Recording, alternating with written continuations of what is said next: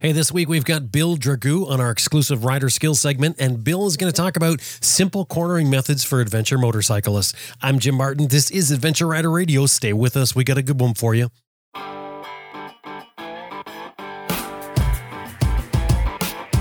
I'm Sam Manicom. Ted Simon. Austin Vince. Simon Pavey. Brian Field. Helge Pedersen. Jocelyn Snow. Charley Boorman. Simon Thomas. Lisa Thomas. Grant Johnson. Jimmy Lewis. Elspeth Faye. Liz Jansen, and you're listening to Adventure Rider Radio.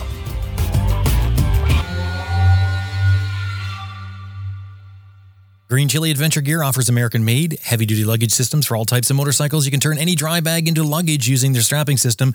And of course, Green Chili Adventure Gear is tested in extreme weather and terrain to withstand the abuse that adventure riding gives it. Tough, reliable gear. GreenChiliADV.com. Best dressed product is the maker of the Cycle Pump, the best tire inflator for motorcyclists. It'll inflate your flat tire in less than three minutes. Made in the USA, comes with a lifetime warranty. They also distribute Googletech filters. CyclePump.com. It's wind pressure that powers the Moto Breeze chain oiler. No electrical or vacuum connections. It delivers the oil to a felt pad on your swing arm. No nozzles near your sprockets. One ounce of oil gets a thousand miles or 1,600 kilometers. Get more miles from your chain and sprockets. MotoBreeze.com.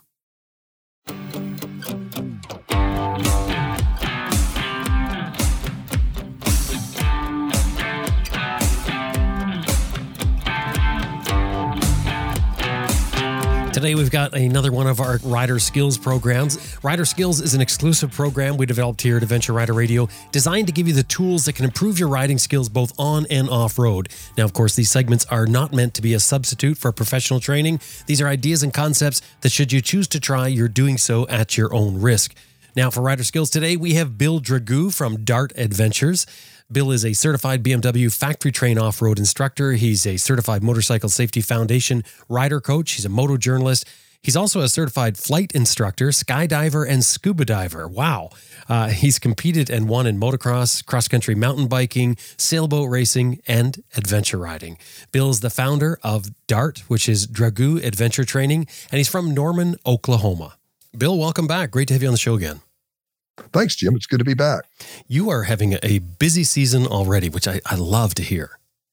I love it too. Uh, you know, as we've spoken before, this is not something I set out to do. It's uh, we tend to follow requests, and when people ask, we look for ways to say yes. And saying yes has uh, has uh, done a lot for us this year. we've had a, had a good one so far. Wow, that's great. I, I, certainly like to hear that. I like to hear things are opening up and people are out there. Um, doing things, riding, etc. So I, I, guess most of your things are classes at this point. Yes, and our classes are all outdoors, uh, so it's uh, considered the the safer of the environments, I suppose, indoors versus outdoors. And uh, we always tell our students, uh, you know, please put up a hand. Uh, we want to be respectful if there's anything that uh, is happening here that might concern you r- relative to COVID, and you can always close your face shield. Yeah, well, um, so today we're, we're doing our rider skills, of course. We're talking cornering. And with this, so it seems to be um, something that, that can be quite a problem.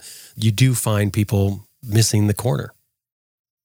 Yes. In fact, it's, uh, it's the leading cause of fatality uh, to motorcyclists involved in single vehicle accidents. So those where someone didn't turn in front of them, uh, we tend to do it to ourselves. We overshoot a turn.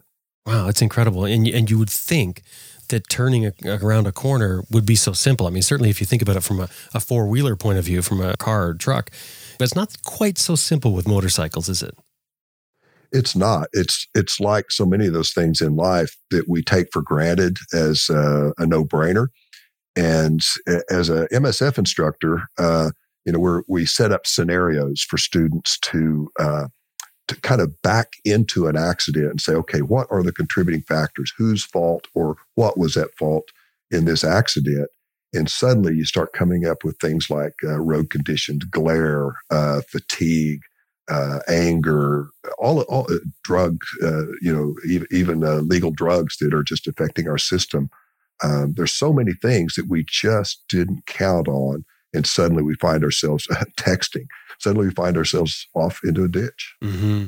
And the one thing about this is, is learning to corner better is one of those rare win-win-win situations. I think you, you, you ride safer, easier, more comfortable. It's more fun, and on top of all of this, you can actually even ride a little faster if you need to or if you want to. Absolutely. one of our our uh, challenges with folks on group rides, there's there's always that person who uh, is riding a little slower than the rest of the pack, and nobody wants to be that person, and nobody wants to put that person down. But there's a stress; it's an unmentioned stress there for being that one that slows down, uh, arguably too much on turns, and then holds everyone up, or eventually gets pinched off, and, uh, and they drop off and go home. We're going to be talking about um, uh, some technicalities of getting of cornering, obviously, and there's probably some concepts that maybe we should talk about first, so that um, the listener can understand that as we go through the corner. And, and what we're going to talk about here is the steps that it takes to do a corner properly. Um, where where do you want to start with that? Well, I think that uh, the first thing we want to consider is ambient conditions. Uh, what kind of a day is it? What kind of road conditions? Might we see uh, on an average? And then uh, we start talking about being able to see through the turn, uh, not overriding our sight line, sight distance uh, as we come into turns. So it's not always about how fast can we go, but you know, uh, how safely can we maneuver through this turn? And we're going to be using terms, I assume, like delayed apex, counter steering, uh, possibly even uh, trail braking, certainly uh, braking techniques. Are there any of those that we should talk about before we get in so that's understood? Well, if you want to go through some definitions, we can. Mm-hmm. Um, if there's one in particular that you prefer we start with, I'm happy to, to go from there, or I can pick one out. Well, well, I think counter steering is probably good just to cover this lightly would be a good idea for those that maybe don't fully grasp countersteering. It's interesting. We learned to countersteer on bicycles whenever we were children. And one of the reasons that we crashed quite a bit at first was that when I push left, the motorcycle, you know, or push on the left handlebar to turn it to the right, the, the bicycle or motorcycle does not go right. There's something wrong with that. our tricycle did, you know, our little Jeep toy did, but our motorcycle or bicycle does not. So why is that? Well, it's because of countersteering. And the short um, response to what is countersteering for me would be push right to go right, push left to go left. And then you get into the the nuance of the reasons why.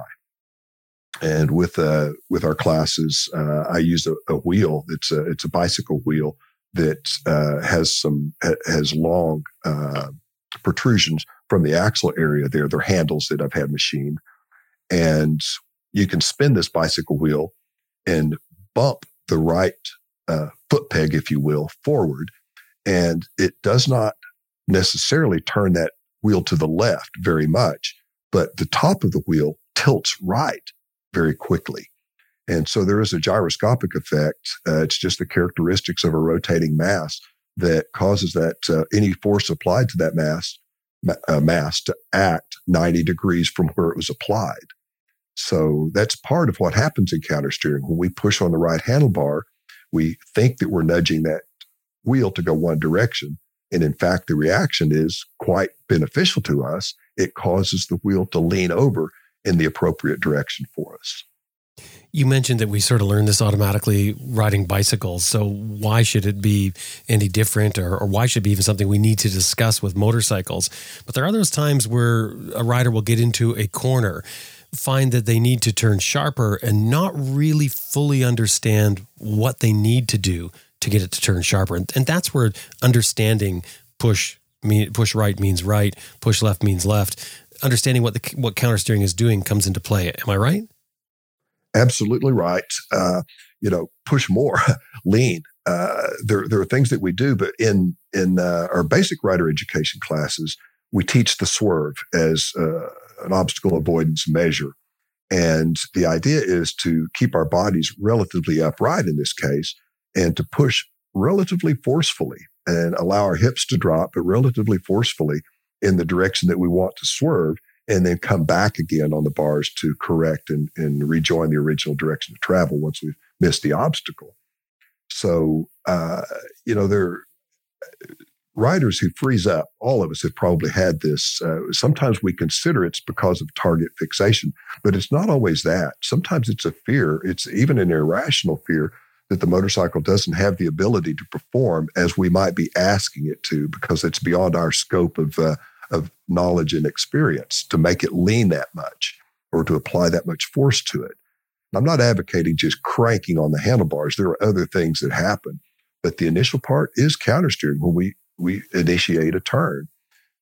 My son, my youngest son and I were riding in Arkansas some years back and I was starting to kind of swoop into the turns. We were just coming into the good turns after being on a lot of relatively straight roads. And as I was picking up the pace and leaned into a turn, I checked my mirror and I saw him straighten the motorcycle up. This is a right hand turn. His feet came off of the foot pegs on both sides and went to the ground, dragging. And he headed off the left shoulder of the road. Now, somehow he got collected. Uh, thank God he did not have an oncoming vehicle and he was able to roll it out on the shoulder there and recover. And it, it I probably sensed as much or more fear than he did in what had just happened. But he just wasn't ready for as much of a turn as what we had just encountered. Mm, and he abandoned it at that point. He, he, sort of froze, choked, and gave up. Yeah. Yeah. yeah that's mm-hmm. why the feet came off the pegs. And, and mm-hmm. so, um, what about a, a delayed apex? So, one of the methods that we can use to ride through turns safely is to not hit the, the, the perfect center of a symmetrical turn. And by that, I mean, uh, you know, in the early days of Motorcycle Safety Foundation, we taught uh, outside, inside, outside path of travel for a turn. So what that would mean is if you were in a right hand turn, you would initially go to the leftmost point, closest to the center line, before making that turn. And you would do this for a couple of reasons. You would, uh, one, you have better sight distance through the turn. You can look, uh, hopefully, all the way to the end, or at least at a sooner point within the turn, see where the exit of the turn is. So at the a, a point between where you begin the turn in and you straighten up again at the end of the turn is the apex. If that turn is symmetrical, then the apex is halfway through that, those two points. So in supposedly a perfect world, we would shoot for the apex and then we would come out of the turn and all things would be just right up to our maximum possible speed based on physics, tire conditions, etc. Well, if we choose a late apex, if instead we choose rather than hitting that that central central point in the turn, if we hold our outside line a little bit longer and then shoot for the apex before beginning to straighten up and finish the turn, that gives us a lot more buffer on the back end of the turn. So, and will we be using trail braking? Will you be talking about that? We can talk about that. Uh, a lot of people don't use it. They don't understand the concept. And then some use it not knowing that there's a name for what they're doing. But trail braking is actually beginning to brake uh, and then braking on into the turn as you roll in as a, a, road racer, and I am not a road racer. I don't presume to to uh, be an expert at the, the nuance of, of going absolutely as fast as you can on a motorcycle. Although I've been accused of going plenty fast at plenty of times, probably an error in judgment more than any skill. But uh, trail braking is we roll into the turn, we begin to apply the brakes, either front or rear brake, both would constitute trail braking as a, uh, if we're really starting to push the performance envelope, of course, we know that the more that we brake with the front brake, the more we can. We're loading that front wheel.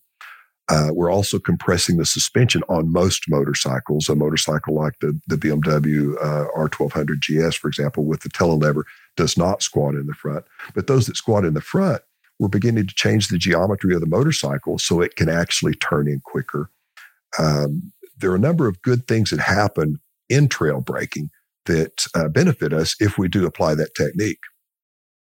What about that a bike will will usually turn better than we will allow? Right, right. And this is, of course, where practice comes into play. Uh, fear, I would consider the number one limiting factor in our ability to negotiate a turn safely for some of the reasons that we mentioned earlier. But uh, once we get into that turn, we have to make a decision very quickly if if we're if we're pushing the turn at all. We have to make a, a decision as to whether to try and slow down or to simply lean more. And those are really the only two ways that we can get through a turn from from the point where we are at at that given moment. What are some of the common mistakes that you see people make with corners? There are a number of mistakes. Uh, being rough is one. Smooth is definitely a, a significant key to success in uh, in all that we do when we're riding, but in particular in cornering. So being smooth as we roll off the throttle, not downshifting and then suddenly releasing the clutch, which can break the rear wheel loose and cause the bike to come out from underneath us, or in braking suddenly with the front brake, especially if something happens. We uh, that that thing that happened might just be our sudden awareness that you know what now I see the end of this turn, and this turn is a decreasing radius turn. I don't like it. So I need to uh, I need to slow down, and we we back off the throttle and reach for the brakes, which upsets the suspension on the motorcycle, or we simply straighten up and try to uh, to stop suddenly, which can take us across that uh, center line very quickly in a right hand turn or uh, off the road in a left hand turn. And what about speed? Yeah, we definitely need to keep our speed in check and under control. And just because the person in front of us is going uh, a given speed, that may not be our speed. It may not be a safe speed for us.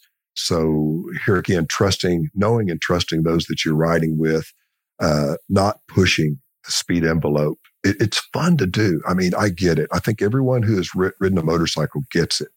Um, and we've probably all been subject to the pitfalls of that mm-hmm. uh, in to some degree.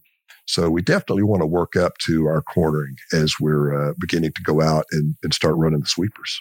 One of the things that I, I often see with motorcyclists is that left hand corner and then hugging the center line.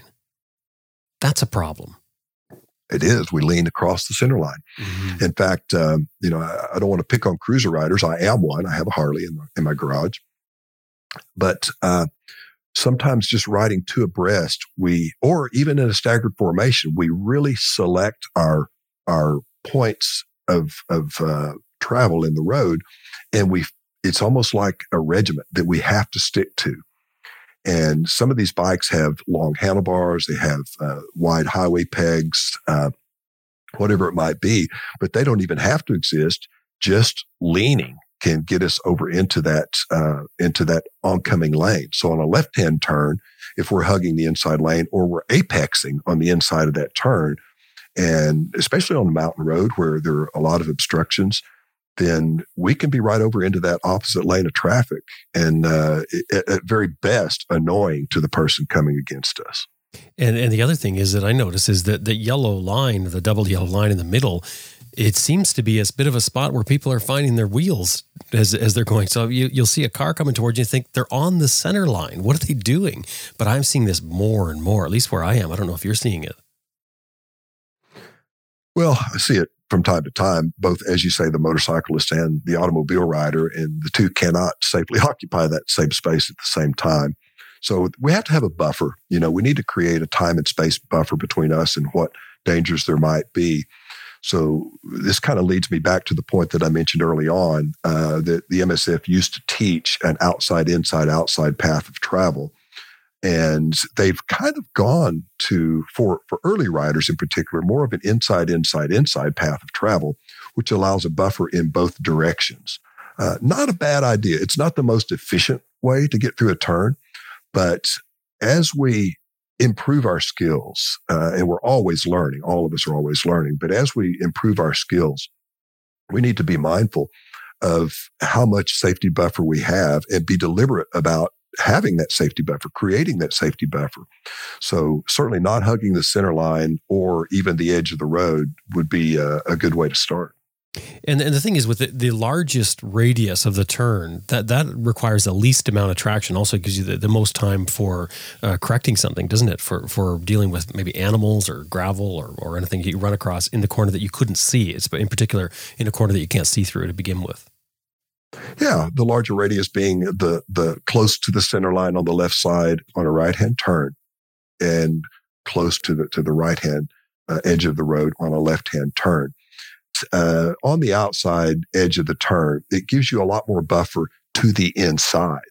It does typically give you a longer sight distance into the turn, but it gives you less maneuverability to the outside. So let's say we're just carving a really nice left hand turn and we're hugging that outside shoulder.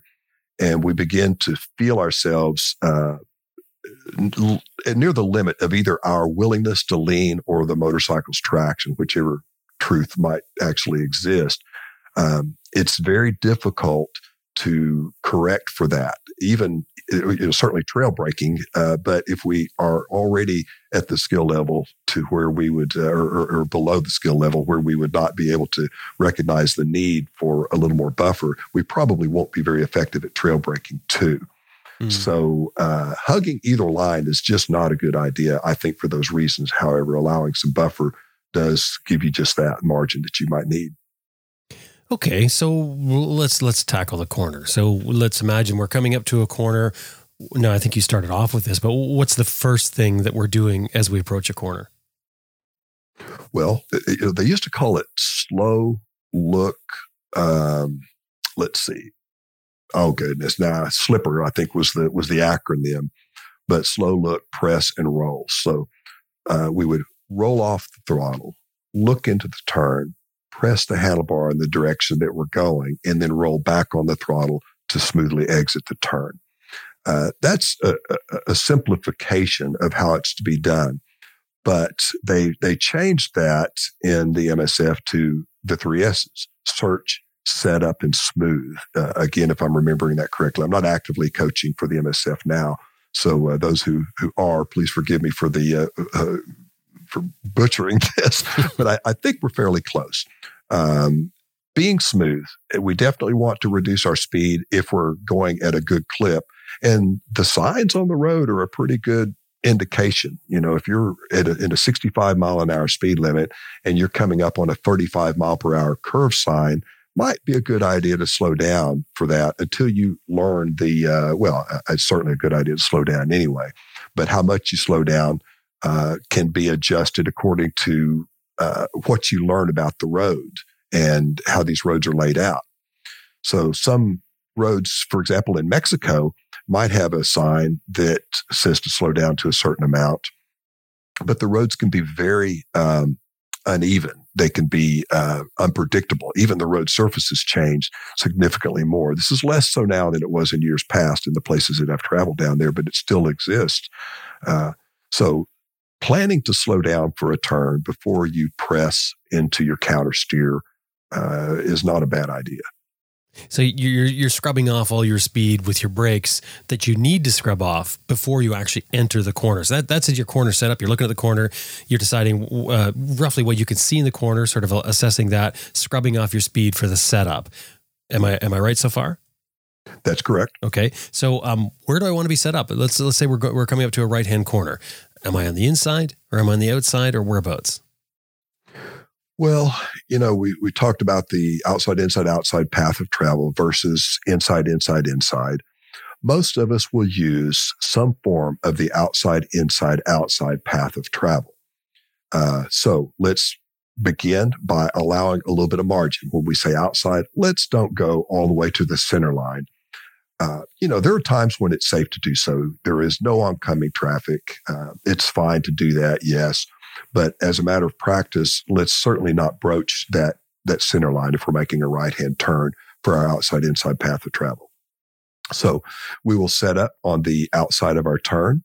We will look into our turn and things that we're looking for are, of course, road conditions, uh, the the tilt of the road. Is it uh, is it uh, angled to our benefit, or is it an off camber that is not to our benefit? Those will be some. Uh, those will inform our decision as to how much to slow down, and then also trying to find the the exit of the turn.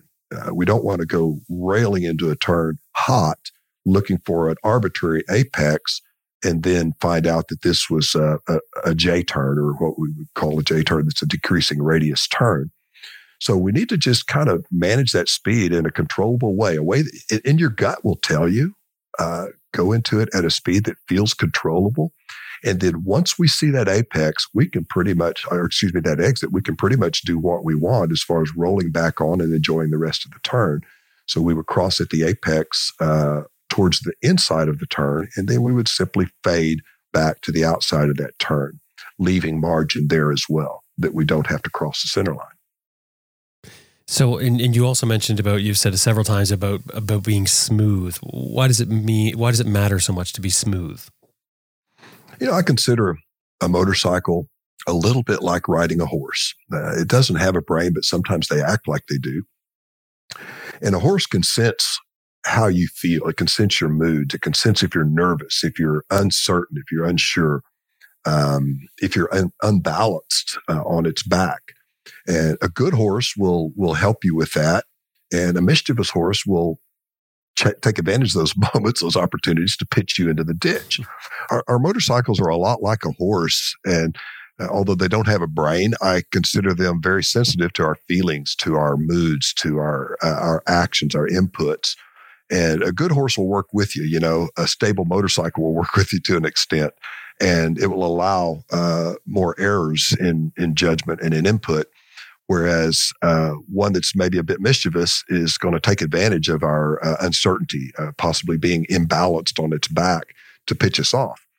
Well, uh, we can upset any horse, and our horse being the motorcycle in this case, if we're gripping the handlebars tightly, uh, we don't have the dexterity that we have with a, a, normal grip, not necessarily a loose grip, but a normal grip, just a comfortable grip on the handlebars as we're negotiating curves. We're setting up for the curves, uh, we're exiting the curves, using the brakes, uh, even shifting up or down, which uh, arguably in some instances is not a good idea, depending on road conditions and, and, and what else going on.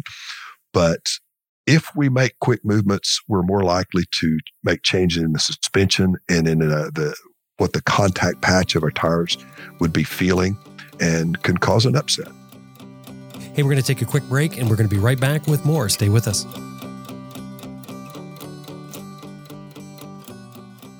So, most of us have been cooped up for the past year or so.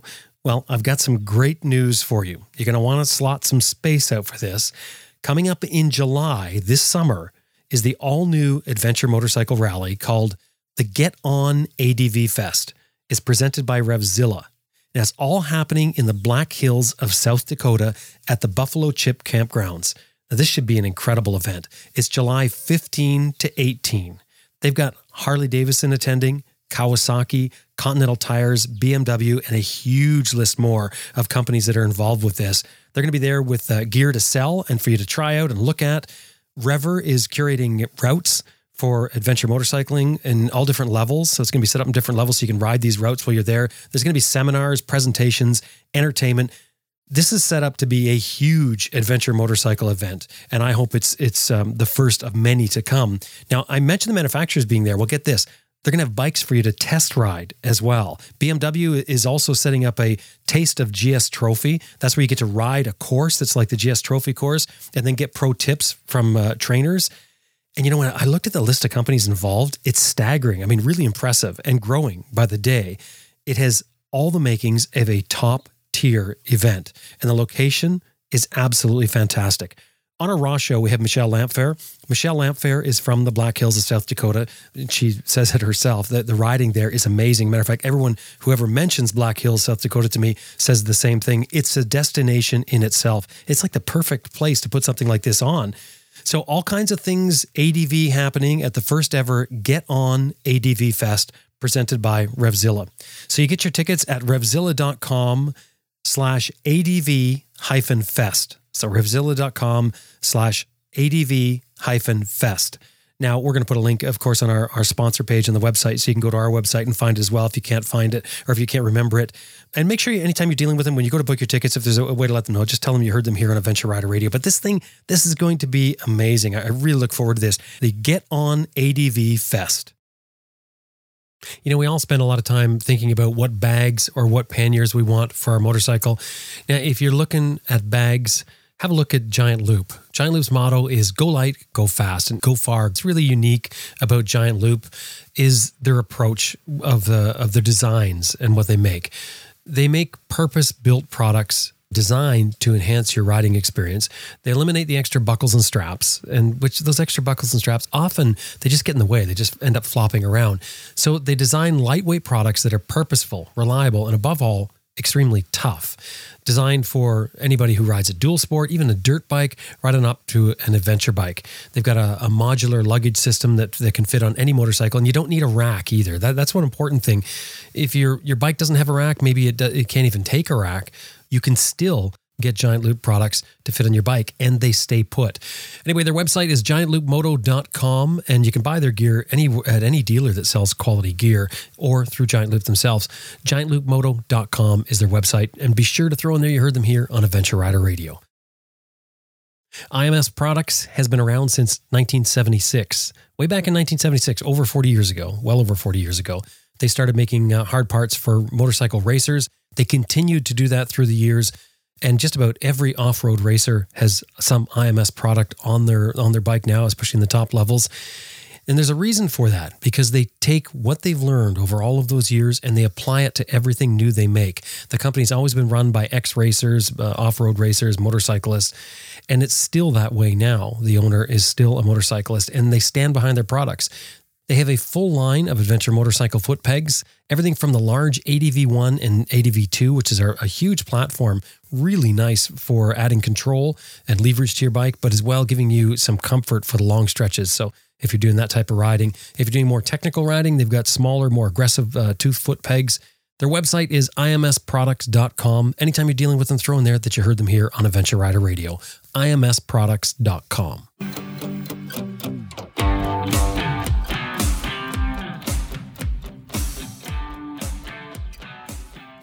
So to go back to what to the way you explained the corner. So I just want to cover a couple things here because one you said look into the corner. So we, we've got our setup, we've scrubbed off our speed, and we're we're a little bit wide on the corner. So we're on the outside of the corner. And you mentioned look into the corner. Can you talk about that? Well, we always want to look ahead where we're going on the motorcycle, not down necessarily.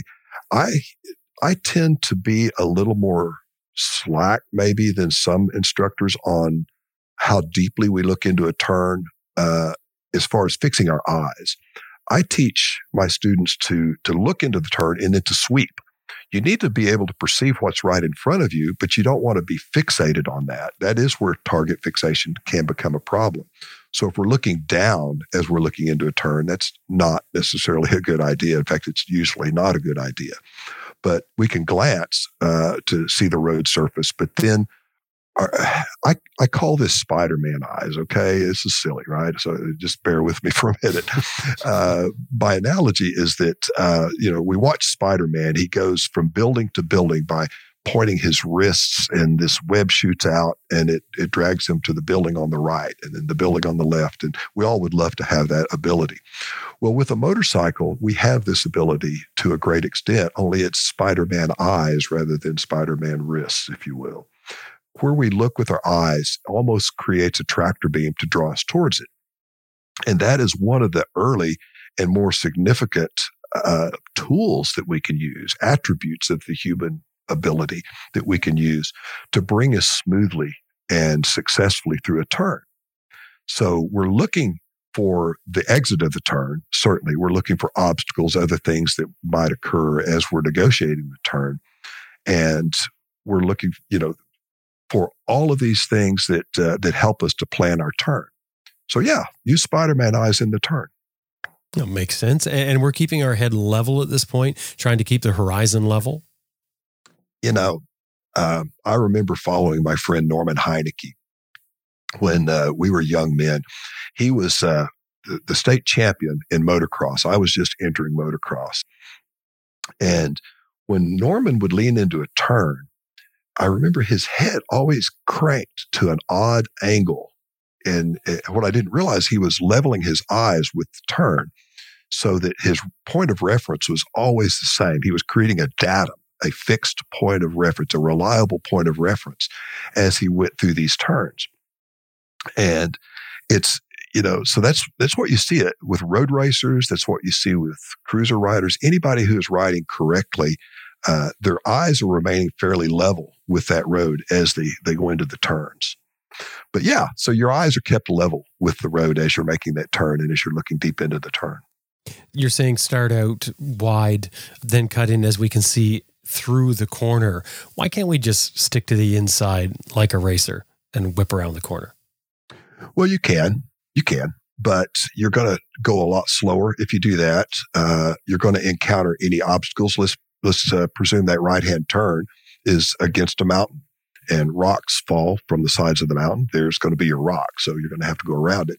Fortunately, you're you're not an experienced rider if you're just doing that. Uh, probably not. Now there are reasons to do it. Uh, oncoming traffic, uh, off pavement, th- you know, things that we do in the backcountry discovery routes and all. We have a ride right routine where we deliberately ride to the right. But in a normal turn on pavement, if we stick to the right, we have limited our sight distance significantly uh, it's a good thing to practice. It's a good thing to test. Uh, go shoot a turn two or three times the same turn and start out just on the inside of the turn and notice where you first begin to see the eggs of the turn, how far you are through the turn before you do. And then try it again from the middle or from the outside, closer to the center line in that right hand turn. And you'll notice you can see much, much farther through the turn. So there are a number of reasons to use that uh, I would call it a modified outside, inside, outside path of travel for normal riding, not the most high performance, but for normal riding. What role does acceleration play on the exit? Well, it stabilizes the motorcycle suspension. Um, you know, when you when you apply power, uh, it doesn't squat. You know, people might think that it's going to squat in the back, but because of the geometry, the design that the engineers have, have created within the motorcycles, it presses the tire, the rear tire more into the pavement. Um, it does tend to lift the front just a little bit. And that's why trail braking up and, and until the apex is a good thing. Now, if you're trail braking with power, which is a, uh, a characteristic of trail braking, it can be done you're both pressing the back tire and the front tire into the pavement. So you're braking a little bit, um, and you're you're leaning into your turn. All of those things are pressing the tire down into the pavement, and then once you can begin to roll up into into straightening position more as you're accelerating, that's going to put more uh, more pressure on the back tire. Now, if you overdo it, you can spin a tire out. You don't want to do that. But rolling in smoothly is going to help stabilize the motorcycle, and it will increase your fun factor as you leave the turn and help stand the bike up and, and off you go. Well, uh, yes, good point, and I that is one that I should have mentioned. But it, yeah, as you accelerate, that does tend to naturally bring the motorcycle to a more upright position. It takes less cranking on the bars. It just happens because of the centripetal force, the force a ball would feel on the end of a string as it's accelerating. So that centripetal force from accelerating with your uh, by rolling on the throttle is going to help the motorcycle stand up naturally. You said that it uh, a couple of times there. You've said it, it puts more pressure onto the the tire against the road. How if the bike only weighs so much? Where's the more pressure coming from? Well, so let's uh, let's just talk about G forces. I mean, so braking and G forces are the two places that it comes from. Uh, G forces can come from lean, so the faster we're going in a turn, if we had a G uh, uh, uh, meter on our bodies or on our motorcycles and it was registering one G, one times the weight uh, or the pull of gravity as we're going straight down the road, as we begin to lean into that turn at speed, we're going to see that G meter go up. So those G's have to go somewhere and they're pressing down against the contact patch. So our vector of force, where it was vertical relative to uh, the road before becomes diagonal, uh, uh, assuming a flat road, it becomes diagonal to the road as we're leaning, but it does put more force on the road. Uh, so the G forces are one. Braking is the other way that we get it. And initially rolling in uh, as we're trail braking, then that force is applied to the front tire and we get a bit more traction from that as well. So I think what you're saying is if we go faster, we have more traction. So that would mean we could go faster still. Yeah, you can. so, so this is where we, we sort of alluded to right at the start, even that by learning the the proper technique of going through the corner, you can actually increase your speed because of these factors. That's true. And of course, all good things must come to an end. And at some point, the force of uh, the G forces in the turn will exceed the maximum ability of that tire to maintain contact with the pavement, no matter how hard we're pushing down. And it's because we're also pushing diagonally. So let's say we were uh, on a um, uh, motor drome. Uh, some people might remember the motor dromes that they had in at the fairgrounds years ago, and this was basically a tube uh, uh, that was standing on its end, maybe 30 feet in diameter or more, and motorcycles would go around and around on that tube. Well, all of their force was, was or a significant amount of their force was vertical relative to the side of that tube. That's all well and good. But if you begin to angle that tube or make that tube a cone, then it's just like us turning on that highway. Uh, we're essentially uh, sharing our turning forces uh, with those forces that are uh, holding us down to the ground. And at some point, one exceeds the other. Uh, the one that holds us down to the ground is not a problem. That person on the motor drome can't go too fast and, and cause themselves to lose traction. They might black out, but they're not going to lose traction. But on a motorcycle, in a turn on a road, because it's not vertical, that force is diagonal to the road, the um, relative to the amount of our lean. At some point, we break loose and we fall. With riding an adventure bike, are, are, there some specifics to that, being that we have long travel suspension, that we might have extra gear on? Does that sort of change the dynamics of the corner? Significantly. Uh, one of the things that we, we first look at is tires, of course. Uh, on an adventure bike, we're probably, especially if we're aggressive adventure riders, riding a 50 50 or more off-road bias tires. So those are factors. Loading of the motorcycle, uh, you know, the the load triangle. I mean, there are so many tidbits from the basic rider education course that are that are important to know that we weren't. It's knowledge we weren't born with, but the load triangle. Uh, putting everything as close to the center of the motorcycle rather than having a uh, our heavy tool bag hanging off of the very back or um, you know, a water jug hanging off the front of the handlebars or the front fender. I mean, you know, we've seen all of this. We see motorcycles loaded in some of the most uh, unlikely ways, especially in foreign countries where they're carrying sometimes four people, maybe four adults and a baby on a mm. 150cc motorcycle. Or a cow. Uh, I saw a cow. A cow, calf, a camel. I don't know. You know, it's the, the, the, the limit is only our imagination or theirs. Uh, and the, ultimately the integrity of the motorcycle. But uh, yeah, so it, so loading a motorcycle higher or imbalanced. Um, uh, you know, I hate to, to pick on anybody, but uh, even recently on a ride that I was on, I had uh, we had someone who was a, a relatively new to adventure riding rider load a motorcycle with only one pannier. And he joked with me whenever I, I mentioned it to him, and I, I, didn't really call him out on it, but I just said I was going to mention to you about your your single pannier there. He goes, "Oh well, it's it's not a problem." I said, "Well, okay, but it kind of is, and it's no, it's just my water." so, oh. and and he was falling regularly, and that it wasn't just because of that, but it was because of that kind of thinking, a, uh, a kind of an unwillingness to go with the uh, kind of proven techniques that everyone around him, uh, all the more experienced riders, were employing. And yet he was riding it as though it was maybe a sidecar. I don't know. But uh, that's not helpful to do things that imbalance our motorcycle front, back, or to the side. Even that little nuance may be just what we uh, could have used on a side hill.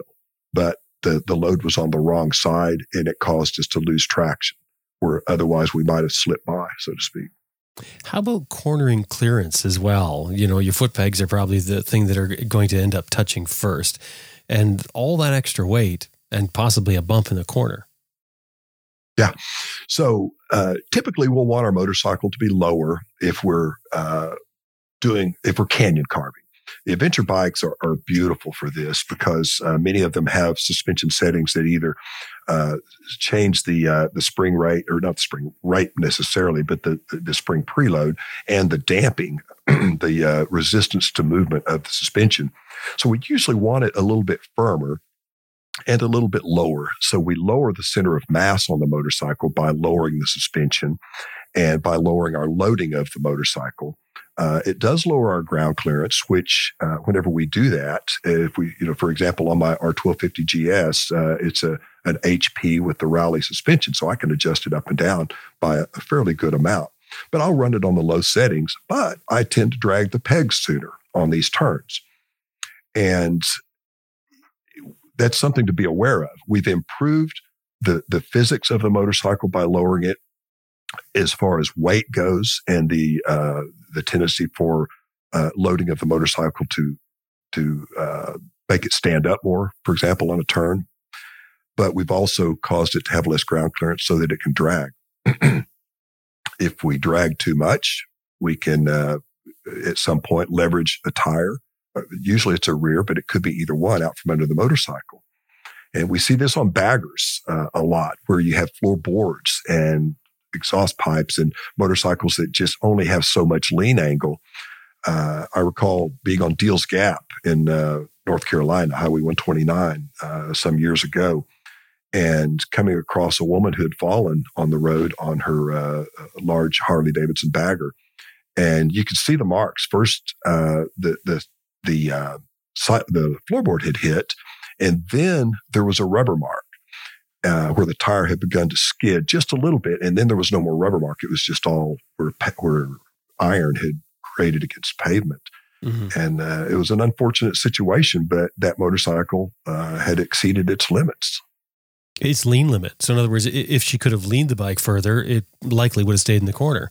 It's it's um, hitting the running boards that's taking the bike out. Exactly. Yeah. Mm-hmm. We, she just pried the tires out from under the motorcycle. Now, to her credit, uh, by golly, she kept leaning. And that's what a lot of us won't do. You know, we'll get down and maybe touch a toe or touch a foot peg and there might, or not even touch anything. Uh, we just touch our nerves and that seems to be our limit. And so we continue either at that lean angle or we reduce it and run off the road. But your question is, uh, is beginning to address the actual physical capabilities of the motorcycle. So how can we improve that and uh, proper loading within that load triangle? Uh, not loading it too far aft, too far forward, uh, or putting things on the motorcycle that limit our, our lean angle. Those are all things that can uh, uh, make us better able to deal with the turn. And if you are that way, then you need to be aware of it, I guess, and slow down and take the corner slower because certainly you can take it slower and still make the corner. That is always an option up until we have run it, you know, run out of it into, into a turn by pressing it too far. Mm-hmm. Which that woman you talked about, that would sort of be the explanation there. Really, it was too fast in a corner it was too fast for her path of travel in that turn. Right. Could a, a different rider, and I can only guess at her experience, she may have been very experienced and just had a bad day, uh, as has happened to any and all of us at some point. Sure. But so that gets to path of travel. You know, it may be that she was riding two abreast. I don't know. I wasn't there when she fell. But if uh, if we are forcing this uh, CHiPs riding style from the the old CHiPs uh, motor, uh, TV program, motorcyclists riding or highway patrols riding side by side. Um, if we are forcing ourselves to ride like that just because we think it's cool or it's fun or for whatever reason, then we're limiting our ability to use outside, inside, outside path of travel. Uh, even if we're riding that way solo and just staying to one line of travel, kind of to your point on the staying on the inside lane before, uh, at some point uh, at a given speed, we will reach a, uh, a point where the motorcycle can no longer lean without dragging. So you could slow down to prevent that uh, or to mitigate it, or you could use an outside inside path to travel, choosing a better path and go right through that turn and, and either barely drag or not drag at all. And we talked about being loaded, and the one thing I was thinking of is a, as a bump in the middle of the corner, you know, something you don't expect to have, and how that load can change that. And my example would be I can remember riding with my wife on the back of the bike, and, and we're loaded up for camping as well. I normally ride by myself. That's sort of, you know, that's what I'm, I'm used to doing. But with the extra weight on the bike, there was a, a corner that we went into. This is a pretty tight corner, but we hit a bump, just a small bump. But because there's so much extra weight on the bike, it compresses suspension more than what it normally would. And all of a sudden, I've got a peg dragging, you know, just for a second, which surprised me. Yeah, that can be really startling. Uh, a passenger or a heavily loaded bike uh, can do that when you've been riding the motorcycle without either of those uh, for a period of time, maybe even on the same roads. And suddenly that motorcycle drags. G outs are a, a, a, place where this happens often. Uh, a G out is a dip, basically. And uh, when you ride through it, they're fun. Uh, we, we, when I was kids, we called them tickle bellies. You know, you go through a G out in a car. Oh, the happy, we would call them happy hills, right? That's what I remember happy hills. Yeah, yeah. So you you drop down and you feel that G force, uh, which in an automobile you seldom feel it, uh, especially with mom or dad driving the car. They're probably being a little more cautious than we were as teenagers when we first got our license.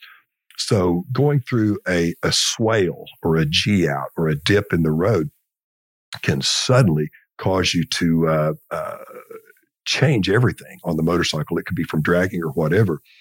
I remember being on uh, the Talimena Skyline Drive with Susan, uh, my wife, uh, some years back, and we were on our Harley Davidson. And there was a, I even have a story about this somewhere on my website, but uh, we were riding through, and it was actually raining during this time. And there was a fella on a on an Indian who had pulled out behind us. This guy was a great rider, and he pulled up and he passed us. Well, I can't let that stand, of course, and I passed him back.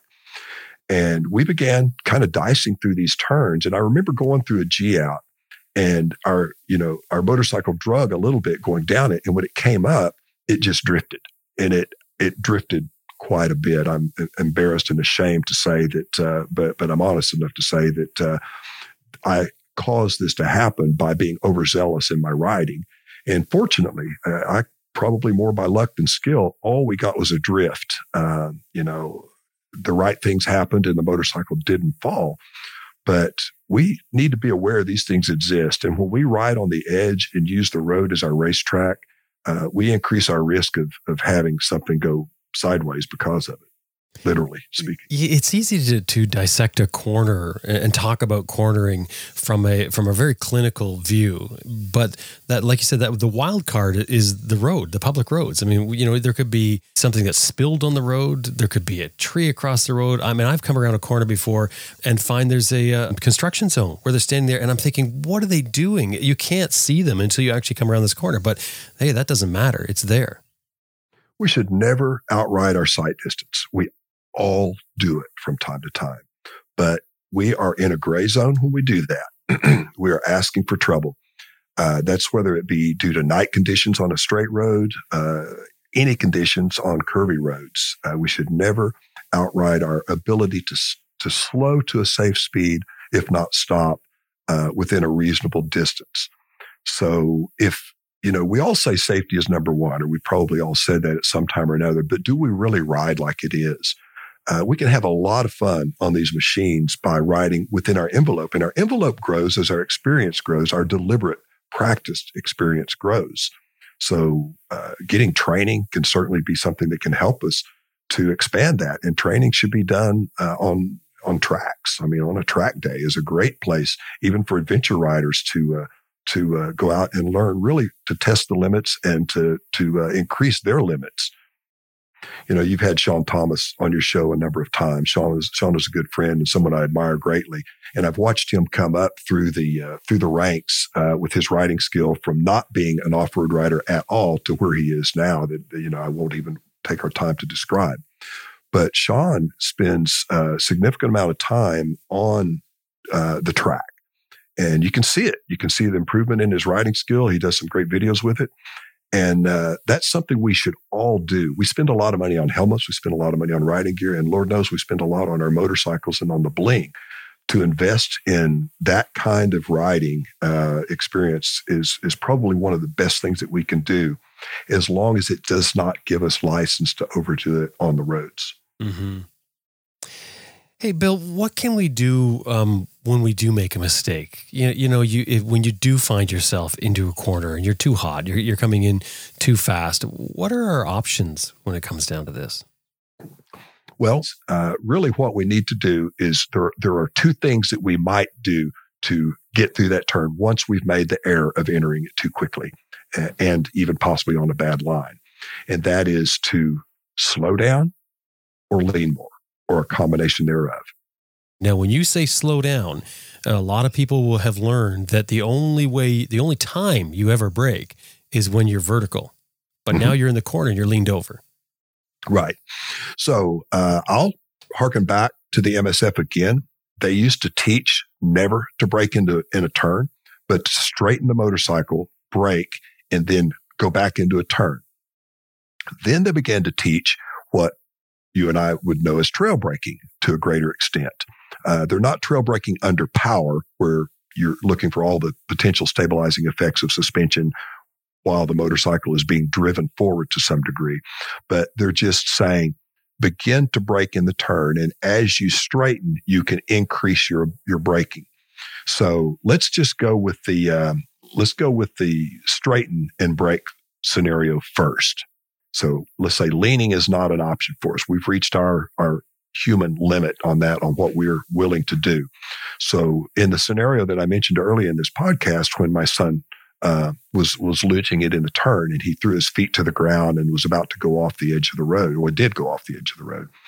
Had he straightened just as he did, and then smoothly but very firmly applied both brakes in a reasonable proportion, that reason being much more on the front than the rear, not enough to lock the rear, hopefully. But even if he did lock the rear, fine. Let's get a drogue chute out there. Let's slow that bike all you can with the rear, but let's really bear down on that front. Then re-engage the turn. He'd have gone right through it. No problem at all. Mm-hmm. So there was that option to we're, we're coming into a turn hot. We are starting to lean in the turn. Oh my gosh, this is sketchy. There's grass. I don't like this. Straighten, brake, and then re-engage the turn. Hopefully before uh, you meet oncoming traffic if you were to cross the center line. You just you know, you shouldn't ever put yourself there, but you do, and you're asking what you do when it happens. So the other scenario is I'm I'm leaning into the turn. I'm, uh, let's say I'm I'm at the outside of the turn. I'm moving in towards the apex, and I realize that, and I'm just about to roll on the throttle, or maybe have, and I realize this is a J turn. This is a decreasing radius turn. So I can at that point begin braking, and the discipline that's required is that you do this smoothly because like that horse that we talked about earlier, if you upset it, it will probably pitch you off. So if you begin squeezing that front brake and begin applying the rear brake to a degree, uh, you can still slow that motorcycle down probably enough, hopefully enough to make it through that turn, or at least get you to a speed that uh, you may not crash or that a crash will be at a lower speed if it happens. What and we we've mentioned this before on the show, but what you've heard people say it, it was so bad I couldn't make the corner. I had to lay it down. Oh, I'm so glad you brought that up. I wish I were that good. I wish I were that good. You know, because I have never been able to make a motorcycle stop shorter on its side than it will with the rubber on the pavement. I've never been able to do that. So, um, you know, they did lay it down, and it's it's a safe face, a face saving um, comment, I think, for those who have done it. Um, yeah, I had to lay it down. And I mean, unless they're sliding underneath a semi, as a stunt rider would do in, in some action movies, uh, that's probably not the best thing to do. Um, gosh, I could tell you some times when um, I have done that and survived, and the motorcycle even popped back up again. I think on one of our previous discussions on one of your podcasts, I explained when that happened on a KTM 950 Super Enduro on pavement, and I, right. you know, I just broad slid into this turn. But you're you're probably not going to benefit from laying it down. There was that is typically the result of not knowing how to use the brakes properly, balanced front and rear brakes, while the motorcycle is on its tires and they overbraked with the rear and simply laid it down. The bike went down, or they grabbed the front brake and the front pushed out from under them, which can happen on a turn also. Yep, had to lay it down, slid right off the road. yeah, you've given up everything, haven't you? You've given up all your control, any any control you could possibly get. You've given up, and it just becomes of well, let's see what happens because here you are skidding down the road, and if you're making a right hand corner, you're skidding into possibly oncoming traffic, and if you're turning uh, to the left, you're skidding off the road into who knows what. A, a guardrail is not friendly to a motorcyclist. So I risk a lot by sharing some of these stories. I'm probably compromising my integrity to a great extent, but uh, for the sake of those who might benefit from from the, uh, the stories, I'll share one with you. Uh, another one in Arkansas a few years back. Uh, I was on a, um, uh, a story assignment And we were uh, traveling a lot of the really just the wonderful, beautiful, and twisty roads in Arkansas. And this was up near Mountain Home, I believe. And I think it was 114, 124. Or some people listening might know this, the road I'm talking about. But it's uh, it's considered one of the little dragons, one of the uh, the shorter versions of the tail of the dragon that uh, are sprinkled across the country. Well, I had stopped with a friend of mine, uh, David Bell, who was uh, a photographer on the and, and journalist on this uh, ride with us. And uh, I said, "Hey, David, let's uh, let's talk to these guys. There's a group of sport bike riders there. Let's talk to these guys and uh, see if they'll let us let you go ahead and set up and shoot some photos of them coming around some of these turns. It's great idea. So we stopped and we talked to them, and they made the arrangements. And David went on ahead, uh, you know, four or five minutes, and then the riders were getting ready, and then they pulled out. I was going to wait there at the intersection for them to go do their shoot, and then David would come back, and we continue on our way. Well, it occurred to me as they're putting on their their helmets and gloves and starting to go, wait, why don't I just follow them? I mean, I I, I don't think I could keep up. It, would be fun. I'm on a GS and uh, I'm a pretty decent rider, so let's just see what happens. So I took off. There were six riders. I took off behind these guys, and uh, I'm running a, a, pair of Shinko uh, 804, 805 tires, which uh, are it's a big block knobby, and uh, they were oh half to two thirds of the way worn out uh, ironically, that tire is still a pretty good road tire. It sticks when it's warmed up, eh, not so much when it's not quite warmed up. So we took off, tires cold, and uh, started following these guys. And I realized fairly quickly that uh, the, the, front riders were moving ahead of the, the, the three who were behind them. And the three ahead of me, although I couldn't keep up with them on the straights by any means, this was a really twisty road. I was waiting for them on the turn. So I thought, okay, I'm going to have to go in faster than they are and pass them and, uh, and, get ahead of them on these turns. And so I did. I passed, ended up passing one, two, and three on, you know, coming up on the first turn, coming up on the second, coming up on the third turn. And uh, so I was past them and chasing the next three riders. And I came into a right hand turn really hot, really hot. And this was a slightly decreasing radius turn. And the bike began to drift. And as cool as it was to be making this drift, I could see that the trajectory was taking me into the oncoming lane, which was fortunately wide enough and, and, and long enough that I could see there wasn't a, any truck coming or anything.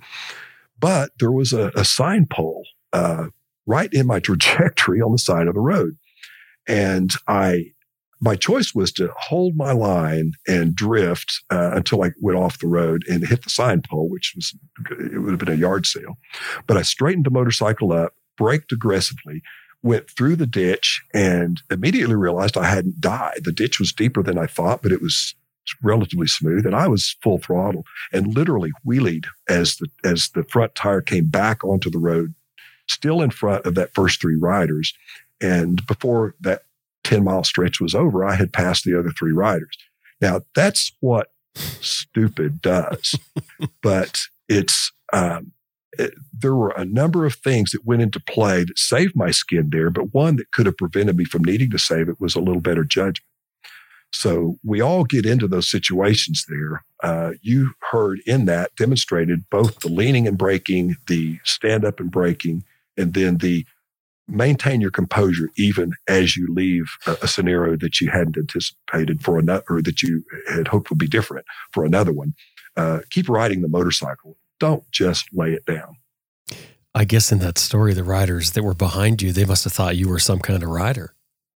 They had a video of it. I wish I could find. It. I may, maybe I could dig it up somewhere, but they videoed it. The the rider who was the first of that last three caught me coming around caught me going off the road and then coming back onto the road and leaving. It was beautiful. It was mm. absolutely beautiful. Like a stunt for a movie. Hey, so um, for for personal practice, for somebody to get out there and practice their corners, what, what's the best method? Um, in the uh, the classes that I've taught, the uh, pavement style classes, we have a closed area. It's often just a parking lot, and you can go out and practice the uh, slow look, press, and roll. You know, you can simply uh, set up a turn. You can do it with cones. You can set out Coke cans or whatever you want to do. Uh, chalk, it doesn't matter, but put something down that gives you a, deline- a delineation of turn Or if it's a road that's not traveled, uh, use that. But start going into that turn, practicing what we talked about for learning your sight distance. Uh, learn what it is to know the exit of the turn before you ever began, and then experiment at gradually increasing rates uh, with going into and exiting that turn. Gradually increase your lean uh, and do it in both directions. Don't get to be the one sided wonder. Uh, turn right and then turn left, go back and forth because a left turn on a typical um, highway in the, anywhere, United States or even in Europe, it's just on different sides. It's a different dynamic from being on the inside closest to the shoulder versus being on the outside. So, uh, yeah, I'd say just kind of practice these methods outside, inside, outside path of travel, inside, inside, inside path of travel, and then middle, middle, middle path of travel and learn why when you change those, those uh, paths, it makes a difference for you to the good or to the bad. And you would say n- none of those are are the right way, where the others are wrong. No, there is a reason for all. Inside, inside, inside. Especially if you're on uh, back roads where there may not be a center line. Uh, you know, as I, I, mentioned briefly earlier, the the backcountry discovery route campaign or uh, organization has a ride right campaign. That's the word I was looking for for the ride right campaign, mm-hmm. and they advocate always riding to the right, to the uh, inside or to the outside of a right hand or a left hand turn, uh, so that you're farthest from uh, oncoming traffic that is riding correctly on their side of the road. Even still, things can happen. So there is a there is an argument for inside inside inside path of travel on a right turn uh, or on a left or, or, outside, outside, outside on a left hand turn. Uh, middle, middle, middle allows buffer on both. So if you're not in a hurry or if it's raining uh, and you don't need to be pushing the speed at all, uh, ride middle, middle, middle. It gives you a little bit more room from any potential traffic that's pulling out on your right uh, or from from either side of the road, I suppose. But um, uh, and it gives you buffer to actually maneuver to one side or the other. And then if you want to pick up the pace, then start using outside, inside, outside path of travel. Just don't use the whole road. Never use the whole road. It's real easy uh, to just go out and say, well, I, you know, I can move in if there's oncoming traffic and I'll cross the center line and, you know, I'm feeling full of myself. And, uh, you know, many of us have done that. I haven't in years, not deliberately and not very often even in the past 20 or 30 years, have I gone on the other side of the center line to negotiate a turn. But I would say, I would, uh, would suggest experimenting with all three of those methods. Uh, then you can begin to bring trail braking into it. Uh, practice not just doing your braking before the turn, but uh, begin to use both brakes, your front more than your rear, as you approach a turn, and then gradually uh, decrease the amount that you're squeezing as you lean more. And if you're leaning quite a bit and you begin your braking, you can increase your braking as you're straightening. So don't push it to the point that you're at threshold where the tires are sliding. But even without pressing that, I think you would be amazed, especially inexperienced or, or, relatively new riders or riders who have not been deliberate about practicing will be amazed at how much more performance they can get out of their motorcycle by uh, by practicing the braking in these turns.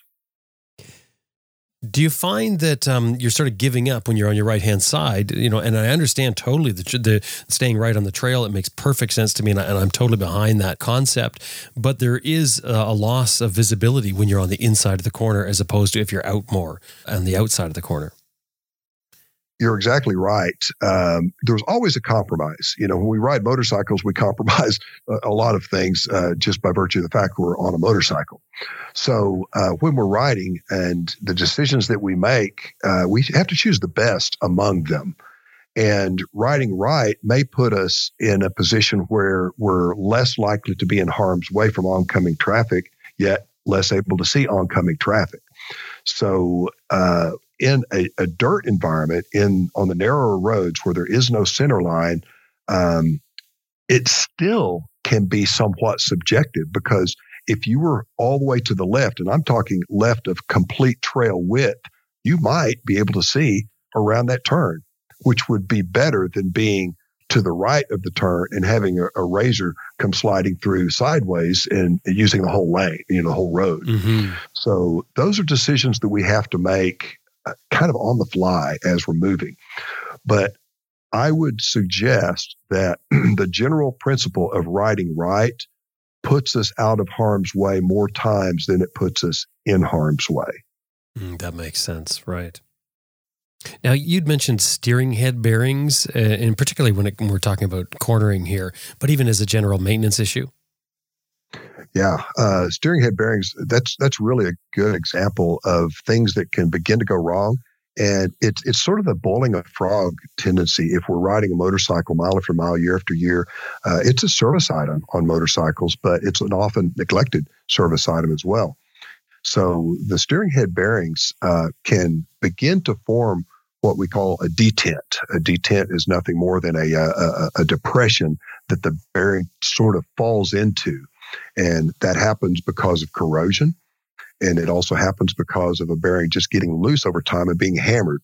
Uh, with that fork moving fore and aft, it tends to hammer that ball or roller bearing, depending on what type we have, into a uh, into that depression. And the worse it gets, the worse it gets. It's a compounding situation. The way that manifests itself is that there is a um, uh, we, we, suddenly notice the motorcycle is always wandering. It's it's hunting left, hunting right. I had a um, uh, a, good friend, um, Danell Lynn, uh, who's a, a, she's a, world record holder, Guinness uh, Book of World Record holder. We, we had her on the show a number of years ago. Actually. Yeah, yeah. I think yes, I think Danelle has been. She uh, called me up one time and said, "Hey, I'm passing through Oklahoma on my world record attempt. Can I send some tires out there? And is there a shop that can change them?" I said, "Well, Danell, we can change your tires here, and you're welcome to to be our guest." So she came. She was a gracious guest. Uh, we had the new tires. I looked at her old tires and said, know your tires don't look bad. Are you just wanting to keep them fresh?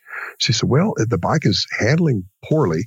Uh, I'm getting this pain, this tension behind my neck. And someone mentioned to me that I needed tires, uh, that the tires were kind of getting square or something. And they, they, were not even really showing much of that. I don't want to discredit who suggested that. I, think they meant well, but they weren't off enough to be a problem, especially not the problem she was discussing. So I said, let's do this. We put the bike on the center stand and I began to rotate the wheel, uh, the steering back and forth. And sure enough, you could feel this little spot where it would just kind of settle into. And it, you had to sort of bump it one way or the other to get it to break over and then fall to one side or the other. And it was almost imperceptible, but with the weight of the motorcycle on it, there was no question she had a detent in her steering. She had steering head bearings that were uh, at fairly well into the, the failure stage. Uh, not failure as in they would fragment, but failure as they were creating a handling issue for her motorcycle. So we went through that and a number of other things on her motorcycle here in the shop. And uh, the new steering head bearings absolutely fixed the problem. So that has happened on a, a, number of motorcycles that had her, her bike at that time had 40 some thousand miles. It can happen with less miles and it can happen with more. But that's something that people often don't understand can affect their handling, the handling of their motorcycle, the ability to comfortably go straight and the ability to turn. You mentioned the frog being boiled. Talk about that in relation to this. Yeah. So, uh, of course, the, the standard thought there is that the, the frog is uh, in a pot of water that's uh, room temperature, and you begin to turn up the fire, and he just swims around, and now it's a it's a hot tub, but he's enjoying it, and eventually he's ready to eat. Never knew he was in trouble. So, for the steering head bearings, they're just gradually, progressively getting a little worse. Mm-hmm. And, and it's very difficult to notice, in particular, if you're not mechanically inclined, if you don't follow these things. Like I, have done this before, and what it was in, in my case is, is just neglect. it's because I keep thinking I've got to do them, I've got to do them, and it just keeps getting worse and worse. And sometimes it's not an asset to know how to fix your own vehicle because you tend to let that go because you ah, I know exactly what it is.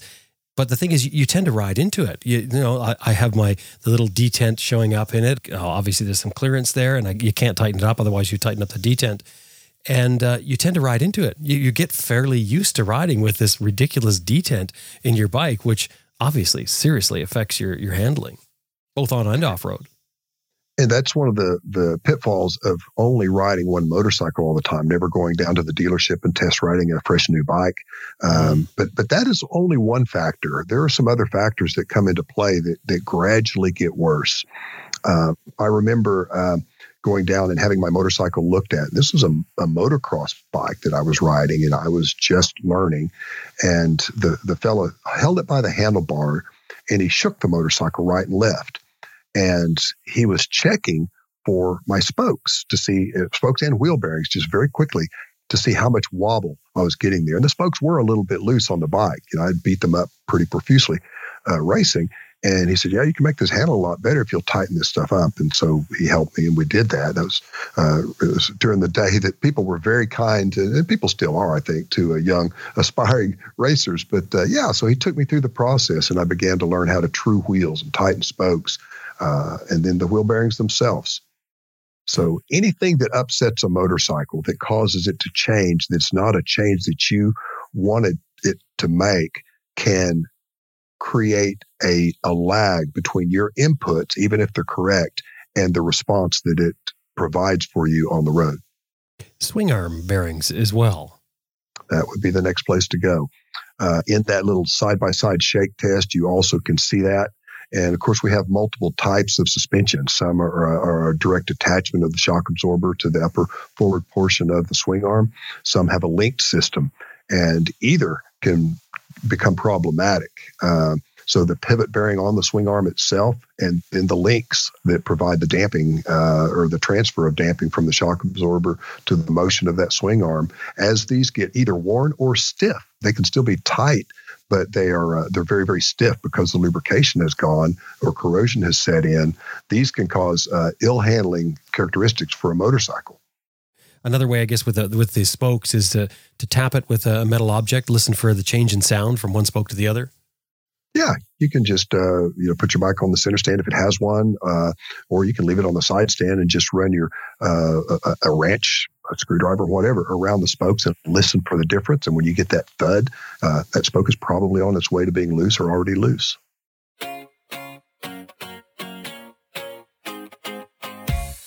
Bill, that's great information. Thank you very much. I really appreciate it, and, and good luck with your season. Thank you, Jim. It's been my pleasure as always.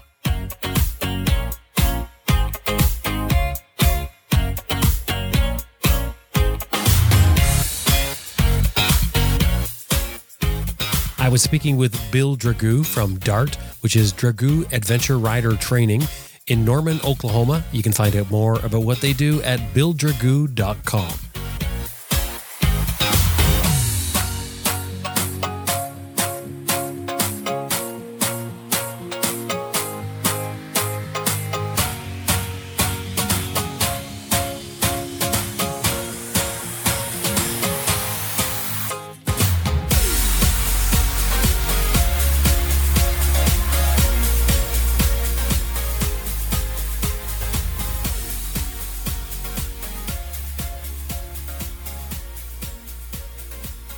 Hey, I just want to remind you that this episode has been brought to you by Green Chili Adventure Gear, greenchiliadv.com, Motobreeze Chain Oiler at motobreeze.com, and Best Rest Products at cyclepump.com. And we'd really appreciate it if anytime you're dealing with these companies, anytime email or otherwise, let them know you heard them here on Adventure Rider Radio.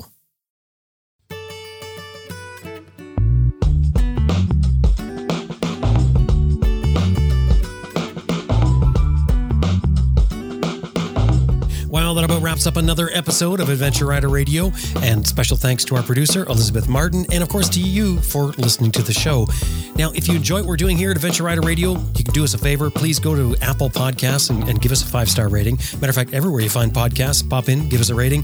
It helps other people find the show. And if you know somebody who might like what you've heard today, we'd appreciate it if you just share the episode with them. And wait, one more thing. Adventure Rider Radio is built on a model of some advertising and then listener support.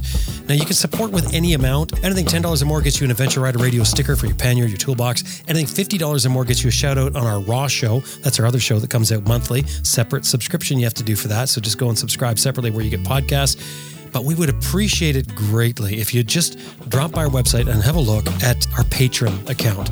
consider becoming a patron supporter because we need you as a patron supporter. All at adventureriderradio.com. Click on support. All the information's there. Now it's time to get out there and ride your bike if you can. My name is Jim Martin. Thank you very much for listening. I'll talk to you next week.